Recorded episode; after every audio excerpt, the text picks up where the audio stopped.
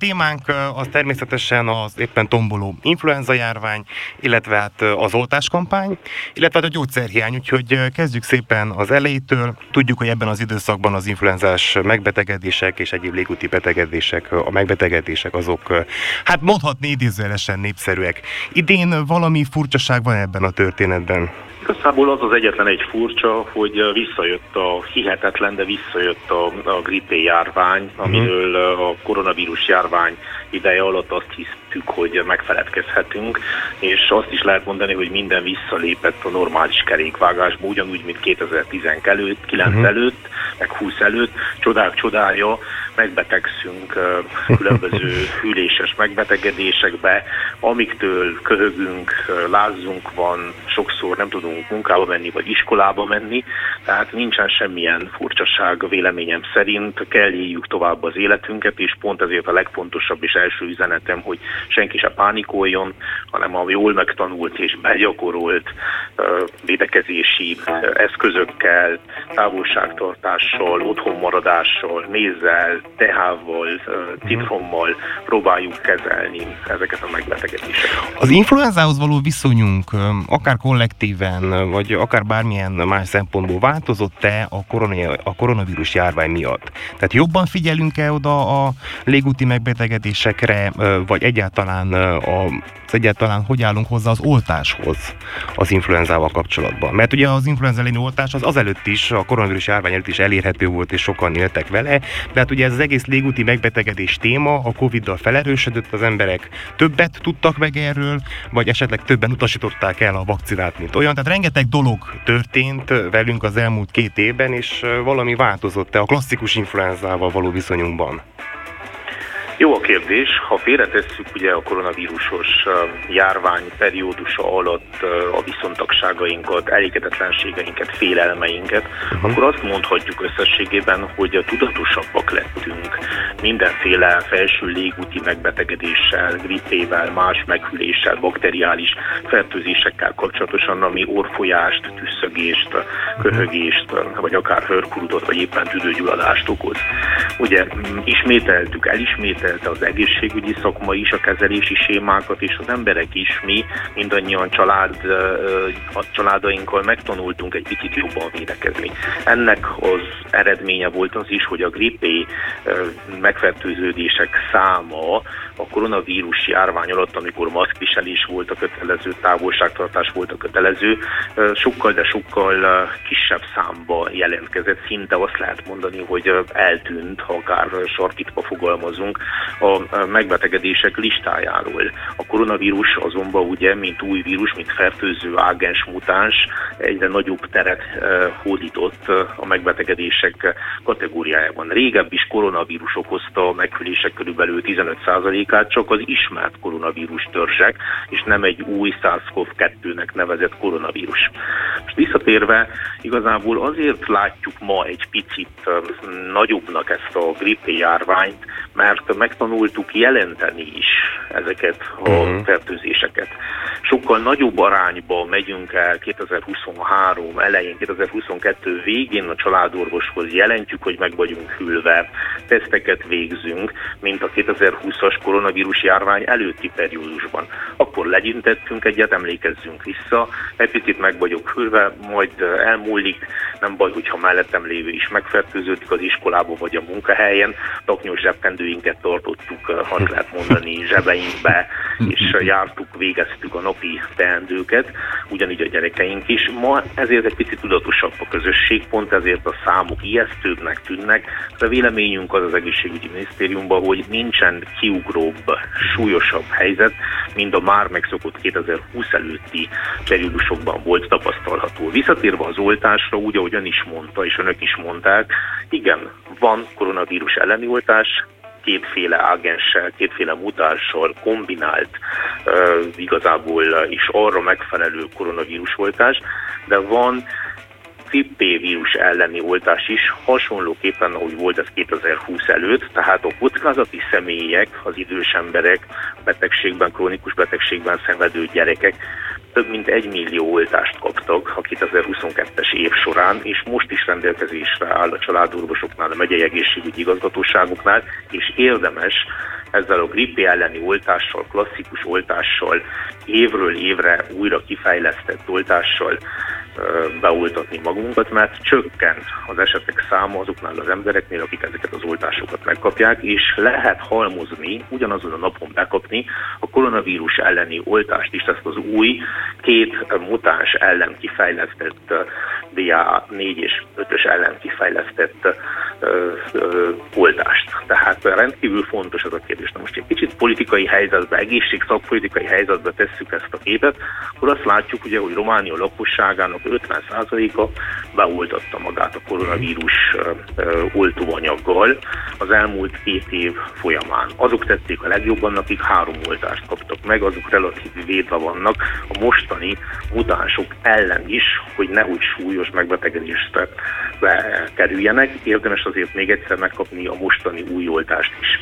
Másik 50%-án pedig passzívan ment át ez a megbetegedés, és passzív immunitást eredményezett, ők nem oltatták be magukat, különböző okok miatt. Azt is mondhatnánk, hogy azok az emberek, akik nem oltatták be magukat koronavírus eh, ellen, azok valószínű, hogy nem fogják beoltatni most sem magukat, és nem fogják beoltatni a grippvírus elleni oltással se, oltóanyaggal se, mindaddig, amíg valamilyen családi vagy akár személyes megbetegedés, érintettség kapcsán nem változik meg a véleményük.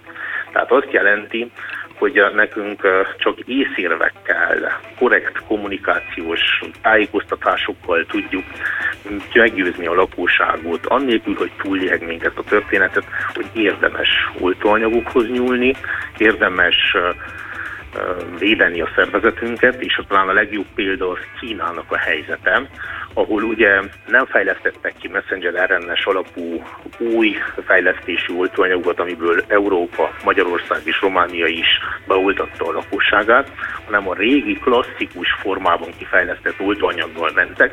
Ez az, amiért ma jelen pillanatban Kínában tombol, elsősorban ez az, amiért Kínában tombol a vírus járvány. A második pedig az, hogy a súlyos és szinte mindenre kiterjedő lezárások miatt a lakóságon nem ment át a megbetegedési hullám, nem szereztek a lakosok passzív immunitást, ugye, hogy ezt a romániai lakosság 50%-a saját választásuk, döntésük alapján azt az utat választva, hogy nem oltatják magukat, átmentek. Illetve hát a szakpolitikai kérdést fejtegetett, akkor azért megkérdezném, hogy mit lehet tenni, tehát mondjuk az influenzával való kommunikáció, az, az, az hogyan zajlik egyáltalán, mit tud az egészségügyi minisztérium tenni, mit tett, mit fog tenni? Igazából az egészségügyi miniszter szakembere ennek az influenzás dolgoknak, mindenféle gripp és vírusos megbetegedésnek mikrobiológus révén. Uh-huh. Ő amikor miniszter lett, akkor hangoztatta eléggé nagy mellénnyel, ha így fogalmazhatok, hogy majd mindent megtesz kommunikációs területén, hogy az oltóanyagot minél jobban és minél többen magukhoz vegyék, távolságtartás és mindaz, amit most itt elmondtunk. Az, az igazság, hogy mi azt látjuk RMDS-eseként, hogy nagyon végezte ezt a feladatát, azonban megéri számára az, hogy, hogy igazából ebből a témában minél több kommunikáció legyen, hogy ő lehessen az, aki szakembereként ennek a témának akár megoldásokat, problémáknak a, a megoldását javasolhatja politikailag is, szakmapolitikailag is a rendszernek. Mi egy picit úgy látjuk, hogy a VP járványjal, a koronavírus járványjal bőségesen elég, ha ehhez hasonló beszélgetéseket folytatunk, ahol megnyugtatjuk a lakosságot, ahol a lakosság, aki két éve ebbe él, az tudja már, hogy hogyan kell védekezni, hogyan nem kell iskolába menni, hogyan kell védekezni a távolságtartással, esetleges maszkviseléssel, saját magadat is és másokat is, és jó lenne, hogyha más típusú egészségügyben tapasztalható problémákra kezdenénk fókuszálni, és nem terelnénk el a figyelmet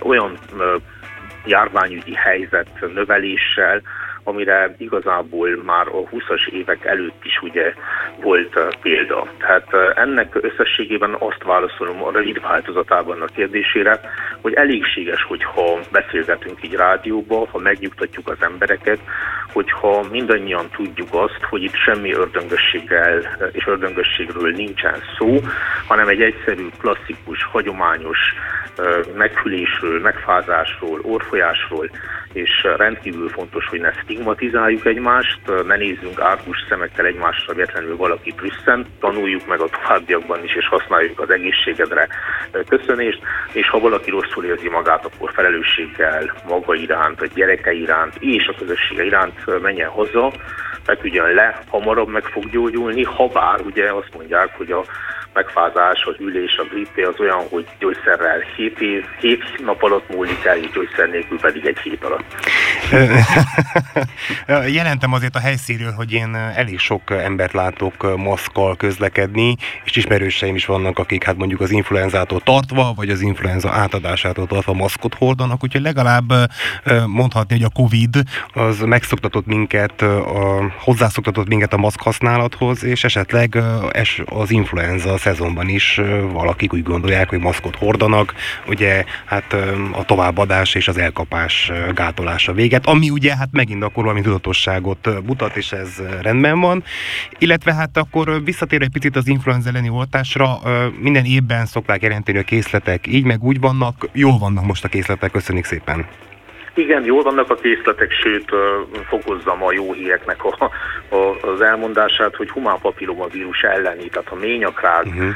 okozója a humán vírus elleni oltóanyagból is olyan mennyiségű beszerzés történt, ami megoldja a hiányt, ami tapasztalható volt az elmúlt két-három évben koronavírus járvány ideje alatt az oltóanyagok terén, ezért minden fiatal lány igazából 10 éves lány, 11-12 éves lány, vagy 13-14 éves lány, és szülei igényelhetik a családorvosnál az oltásnak a megkapását.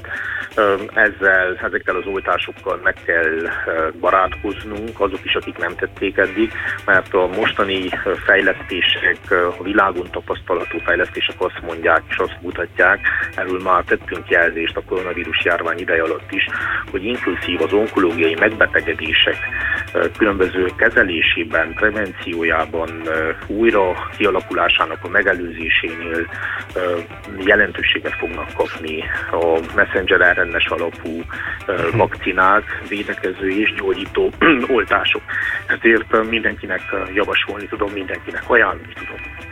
Még egy témánk lenne, amiről mindenképpen kell beszéljünk, ugye az a sajtóban többször is megírták, hogy hát különböző gyerek gyógyszerek, autó, antibiotikumok, lázcsillapítók hiányoznak a román piacról. Ugye hát az elmúlt években, már 2020 előtt is folyamatosan téma volt a gyógyszerhiány. Mi jelenleg, a, mik a hiánycikkek jelenleg, és mi a hiánynak az oka?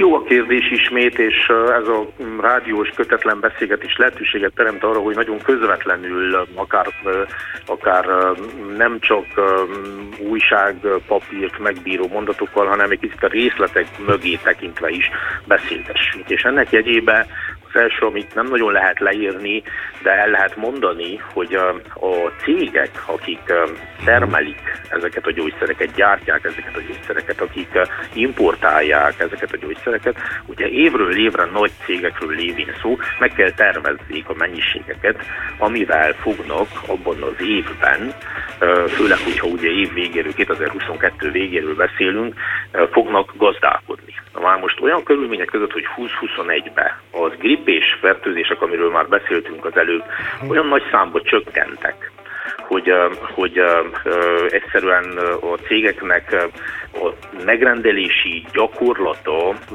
80-90 százalékos mennyiségre állt be, a 2022-es évben megjelenő intenzívebb grippé járvány ugye a 20-as, 21-es évhez képest meglepte a nagy cégeket.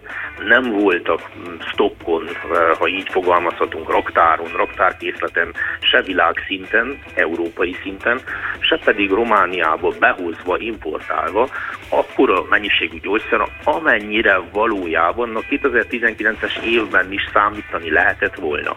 Ez az első probléma, amiről nem nagyon beszélnek a cégek, pontosan azért, mert úgymond ebben a kérdésben ugye az ő hibájuk van, gazdasági hibájuk, munkájuk van jelen, és ez tetten érhető. Amúgy ez nem lenne probléma, mert kitalálta volna ki, hogy 2022 végére elfogynak úgymond a stokkok, elfogynak a mhm. raktárkészleten lévő gyógyszerek. A második nagy probléma, hogy egy ilyen kevés rendelésre rátevődik az a tény, hogy Kínából és Indiából hozzák a gyógyszergyártók, ugye ez alakult ki a világgazdaságban az elmúlt 20-30 év alatt, Kínából és Indiából hozzák a hatóanyagoknak, az alapanyagoknak a 80%-át. Na most akkor, amikor Kínába járvány dúl, akkor, amikor, amikor ugye gazdasági válság közepében vagyunk, drágulnak a szállítási árak, az előállítási árak drágulnak, Kína és India nem tud már akkora mennyiséget Európának, az Egyesült Államoknak biztosítani, mind amekkorára ezek a cégek számítottak volna, számíthatnának. Ez a második rendkívül fontos kérdés, ami ugye azt mutatja, hogy az első megoldható, mert egy több rendelést szervez, vagy 23-ra a cég, de a szállításnál és a termelésnél megjelenő problémáknál új termelési helyeket kell kialakítani az Európai Unióban, az Amerikai Egyesült Államokban, hogy csökkentsük a függet, és függetlenedjünk a kínai és az indiai importtól. A második nagy probléma, vagy a harmadik nagy probléma az az, hogy a helyi csomagolás, pirulázás, behelyezése ezeknek a, a tablettáknak, ezeknek a gyógyszereknek alumíniumfóliákba is óriási plusz költséget, plusz terhet rótt a cégekre, a különböző szállítási láncokra. Pontosan ezért, főleg a gyerekeknél, ahol amúgy is kevesebb gyógyszerrel kell számítani, mert sajnos egyre csökken a gyerekeknek a száma az Európai Unióba, ez plusz költségeket, plusz kockázatot terhelt a cégekre, ezért nem vállalták be a 2022-es év végére, hogy plusz termékeket állítsanak elő, amikre már az év végén látszott, hogy, hogy amúgy szükség lenne. Na most ezek a problémák mind olyan problémák Kína és indiai importtól eltekintve, hogy megoldhatóak. Kisebb árnövekedésekkel, nem olyan gyógyszereknél, amiben az egészségügyi minisztérium korlátozza az árakat, hanem amik szabad piaci árakkal irányíthatóak. A gyógyszercégek és a gyógyszer nagy lerakatok, gyógyszertárak mozgósultak, azt láttuk a 2022-es év végén, és 2023 elején ez a kérdés a következő egy-két hétben meg fog oldódni, és nem fogja ezt befolyásolni még az a sajnálatos tény sem, amiről sajnos nem tudunk leszokni, hogy mi emberek hajlamosak vagyunk, ha találtunk valamit, és nem olyan nagyon drága, főleg ha az ember meg van betegedve, akkor nagy mennyiségbe bevásárolunk a patikákból, gyilladáscsökkentőből, antibiotikumból, még ahol ismerős van, ki is könyörögjük ezt a dolgot, és így, amikor kevés gyógyszer van a patikába, akkor sajnos nem hagyunk az utánunk következő megbetegedőknek. Erről a szokásról érdemes lenne leszokni, mhm. azonban nem tudjuk mi egy telefonos, rádiós beszélgetésbe erről a lakosságot nagy mértékben meggyőzni, valószínűleg lesznek tudatosabban vásárló emberek, azonban én is, más is, ha ne talántán a családban valami olyan rendezvény van, valami olyan összevetel van, ahol jó, hogyha a gyógyszer ott van, akkor bizony többet vásárolunk, többet tartalékolunk. Mi fogja ezt megoldani, meg nyilvánvalóan az egyszerű embereket minden napokban az érdekli, hogy hát mikor lesz minden gyógyszer a patikában, és egyáltalán a családorvosokat is gondolom érinti, nem egy, hogy mit írnak ki. Tehát ez nagyon fontos szakmai kérdés, hogy milyen antibiotikumot írunk ki, mert nem mindegy. Igen, um a, tehát az antibiotikumok fogyasztásánál azt kell látni, hogy Románia túlzottan fogyasztja az antibiotikumokat. Vírusos megbetegedéseknél, ugye, mint amilyen a grippé, a koronavírus, az antibiotikumoknak nincsen hatása. Tehát azt lehet mondani, hogy a szervezet kell ugye legyőzze, mondtuk az előbb a hét napot okay. és az egy hetet, tehát a szervezet kell legyőzze ezt a vírusfertőzést, az antibiotikum fogyasztásnak akkor van értelme, hogyha valamilyen komplikáció jelenik meg. Hogyha az egyszerű vírusos torokfájáson túl valamilyen bakteriális hörkurút tüdőgyulladás jelenik meg, és csak akkor kell antibiotikumot adni.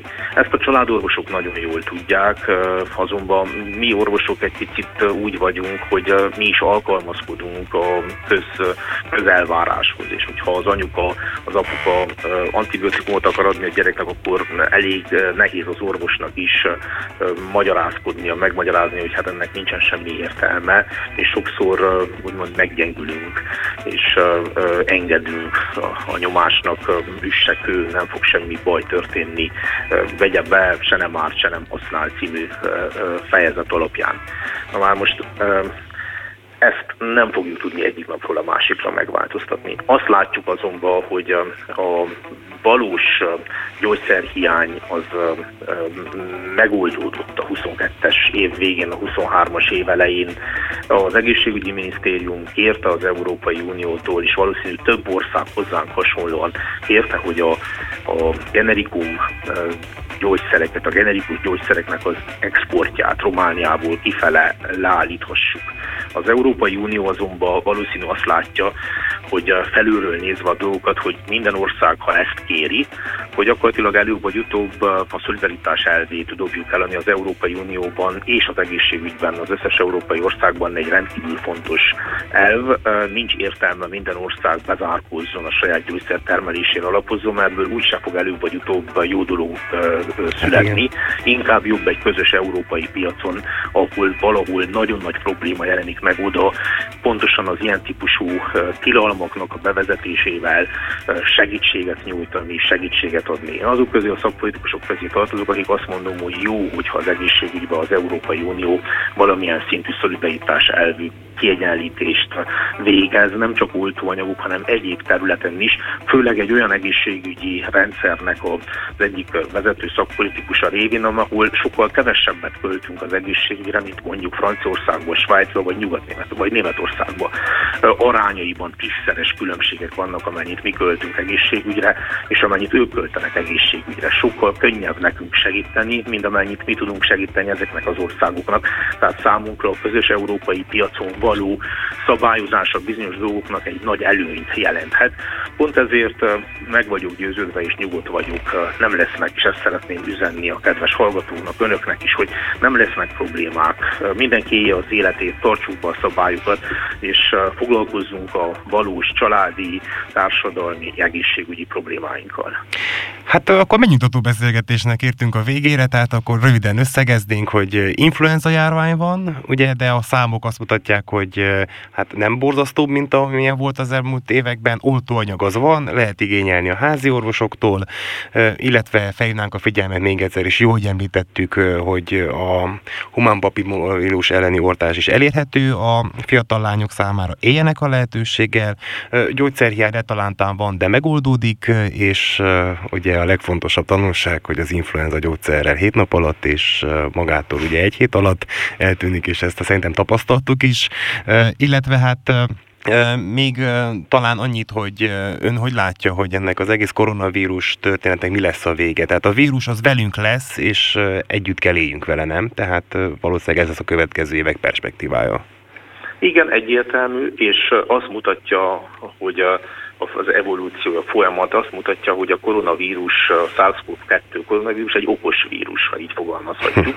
Megtanulta, hogy nem jó megölni az embereket, hanem jobb velük együtt élni, mert akkor van gazda, aki uh, idényről idényre, őszről tavaszra, tavaszról őszre viszi őt, hordozza őt, az ő egyéneit, tehát egy szinergia, szinergikus állapot született meg. Ez az evolúciónak az egyik kedvező folyamata, és azt kell mondanom, hogy meg kell barátkoznunk a koronavírussal, meg kell barátkoznunk a SARS-CoV-2-vel, az embereinket, a beteg embereinket, azokat kell védeni, védenünk, a gyerekeinket kell védenünk, és mi középkorú emberek, akik munkátnak a, a gerincét visszük, pedig hogyha megbetegszünk, akkor egy-két-három napig otthon kell maradni, kell kérni betegszabadságot, és megpróbálni minél hamarabb úgymond annak a hét napnak a végére érni. Hát akkor tudatosan és felelősen járjunk el. Én köszönöm szépen a beszélgetést, és kívánok további jó munkát. Én is köszönöm a meghívást.